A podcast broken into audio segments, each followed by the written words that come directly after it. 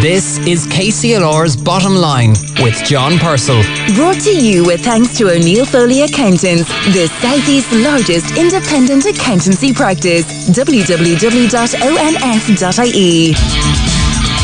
Two weeks ago on the programme, we discussed the decision by NatWest Bank to close Ulster Bank in Ireland uh, with Jim Power. Jim called it the beginning of a new banking crisis, uh, which will see the bank, established over 160 years ago, close its branches in Ireland, including in Carlow Town and Kilkenny City. And that was even before last week on this programme, before the news was officially announced by Bank of Ireland on Monday. Eamon Quinn of the Irish Examiner told us how the bank was planning to close 88 branches in this area. This will see the closure of Bank of Ireland branches in Borris, Callan, Graiguenamanagh, Thomastown, Tullow, and Urlingford. So altogether, between Ulster Bank and Bank of Ireland, eight ba- bank bank branches are set to close in this area in the coming months. Uh, the picture on banking has huge implications for business.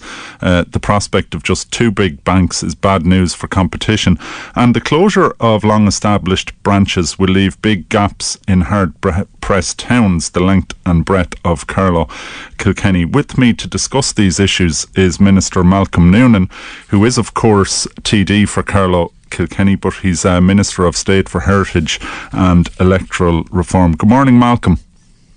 Good morning, John. And thanks for joining us this morning on the programme. You heard uh, my introduction there. Jim Power is describing it as a banking crisis, but there are also um, implications for towns. Let's discuss the kind of banking aspect of it first. Um, you know, uh, less competition, and we know what that means. Uh, what do you think the government is going to do about this, or should the government do anything? Is it just the market taking its course? What's your view? Uh, well, my own view, and I think so, the view within government is that the government really does have to intervene in some way in this regard. I mean, it is, as Jim has said, it's a it's a, a seismic shift in banking and moving away from um, the traditional high street retail banking uh, to online. There's also, I mean, there's also other challenges created by COVID where there's a huge volume of savings and not much borrowing going on, which is that's creating its own challenge as well. Um, and I, I suppose in the, just in the last week, um, we would have put together a paper within the Green Party to submit to, to our own government colleagues around public banking and looking at the models like such as Sparkasse in Germany, where there is a, a, a, another banking sector which is very much led through credit unions and um, local authorities. And what changes and, and would have to take place to make that a reality, Malcolm? Well, there would there would have to be significant changes. I'd imagine it would have to be legislated for, and but it, it would give additional powers to, to post offices, credit unions, perhaps even lo- uh, in Germany, local government has a central role in public banking, and they obviously do their lending like a normal commercial bank, but the, the revenue and the income goes back into public projects. So it, it does it does it's another option and another uh, way of trying to, to address the crisis, but. Um, certainly, uh, I think government is taking um, uh, you know a very close look at it. I think Minister for Finance has spoken of the need to, to, to look at uh, competition within the market in Ireland, uh, given the, the situation we're in. And um, I, I, think from, from that side, from the, the financial side of it, I think that's important. There's also obviously the retail, which is uh, going to have a devastating impact on our towns. Yeah. Um, would you be confident, Malcolm, that something as radical as what you're suggesting will receive a hearing from your uh, partners in the coalition, Fianna Fáil and, and Fine Gael? And is it possible to push something through in the next two or three years that'll make a difference, or is this just a pipe dream down the road? No, we, we think it is. I mean, we actually came close with this uh, with previous, uh, indeed with Paschal Donohoe in, in, in the 32nd all, and um, previously with Michael Noonan. Um, so we actually think there is an opportunity that public banking could be brought onto the table. The, uh, our finance bo- spokesperson, Neasa Hourigan, has worked uh, with um, Mark Dearey, who worked uh, in our team on it over the last number of months and trying to bring it back together because we were aware of this crisis looming. And uh, we actually think that there is an opportunity to have it discussed again to see where it could move forward, and it would give uh, a whole new role to our credit unions, to our post offices, and indeed to, to local government. Do you think the government, uh, you know, uh, with so many crises going on, we have a crisis in, uh, you know, the COVID crisis. Is there the bandwidth in government? Is there the space, the, the, the mind space to take on a big issue like this? I, I think there is. I think you know we've we've certainly proven in a very short period of time that we have have had to respond to not just the, the COVID crisis, but the but what the COVID crisis is is laying before us in other sectors, in health, in education, and in in um, in housing and finance. And uh, the, the reality is, we have to look at a whole new way of doing things as we emerge from this. Um, certainly, you know, the vaccines are giving us some hope. Uh, the, the the numbers are moving in the right direction. But if we look at a post-COVID world, it has to be a very different one than the, the one we headed into. So mm. I think that that gives us an opportunity to perhaps have the, that radical rethink and, and start thinking differently on, on what the world might look like after after the, this, this particular crisis. Yeah, I was talking just to a business owner yesterday, Malcolm, who was talking about the way the, the government moved very quickly um, and brought in, you know, life saving. Uh, supports for many businesses, uh, and he was commending the government for that. But he was greatly sceptical that um, such speed of movement uh, can be repeated uh, because you know the crisis isn't uh, you know acute enough. Can you reassure that person who is quite sceptical?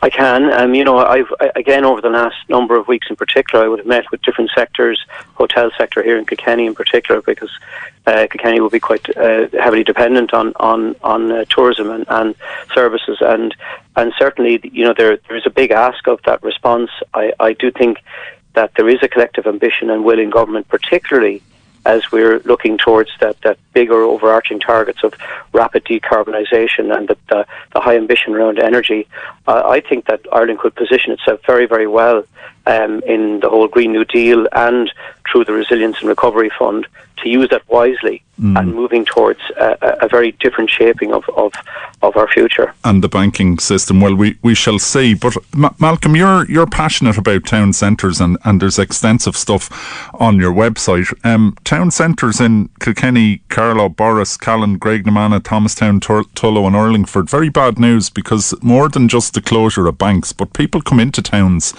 to visit banks, or, or they did before COVID anyway. Um, you know, it is a bit of a blow. Uh, how are you feeling about the, your mission to revitalise town centres now? I think it, there's a significant challenge there. I think we're, we're doing uh, quite an amount of work in our own department. Minister Burke is leading on the uh, in, in my department is leading on the town centres first, and our, our element of it is the heritage-led part of it, which is not insignificant because most of our towns are primarily 18th, 19th century building stock.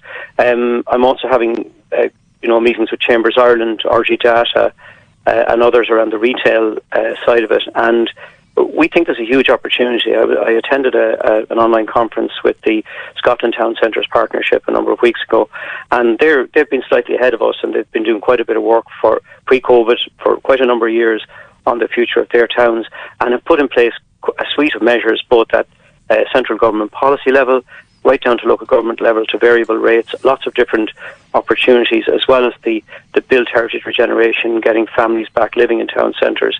And I think there's a lot, obviously, we can't replicate that uh, as is, but we can certainly learn a lot from what has gone on in Scotland. And uh, but I think here the challenge is a myriad of challenges that have been building up uh, for quite some time. The the whole movement of retail, particularly the, the UK high street retail, multiple brands, the fashion brands uh, moving away. It, it, I see that as as an opportunity, and particularly for local businesses. We have a lot of innovators in Carlow and Kilkenny that um, in retail and particularly in fashion and in the high end of uh, of the retail side of things yeah. that could see this space and, and, and look at the opportunities that are there. We've about a minute left, Malcolm. Can you give us a couple of practical things that you think the government could do to to do that? Like what what does all this mean? It, people just hear a lot of policy stuff, but what does that practically mean to help town centres get going again?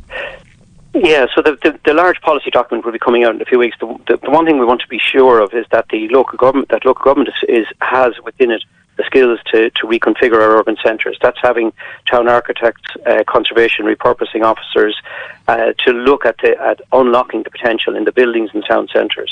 How you can you make it attractive for business, though, Malcolm? Because that's the, the business. Well, we think that that in itself that's a, that's a starting point. The, you know, there's a the, the regeneration in the urban centre has proven economically. Uh, there's a lot of international studies that that uh, getting families back living in urban centres addressing the issues of mobility, cycling, walking in our town centres uh, just the public realm, having good quality public realm, that quality of life aspect that you won't get in, say, on the periphery of towns, on the edge of town. So, and it's that incentivization and uh, we think is a vital part of it. So it, it's a, com- a, combination of that, and then local authorities looking at, at the opportunities to, to vary rates and putting in um, incubator units for new startups.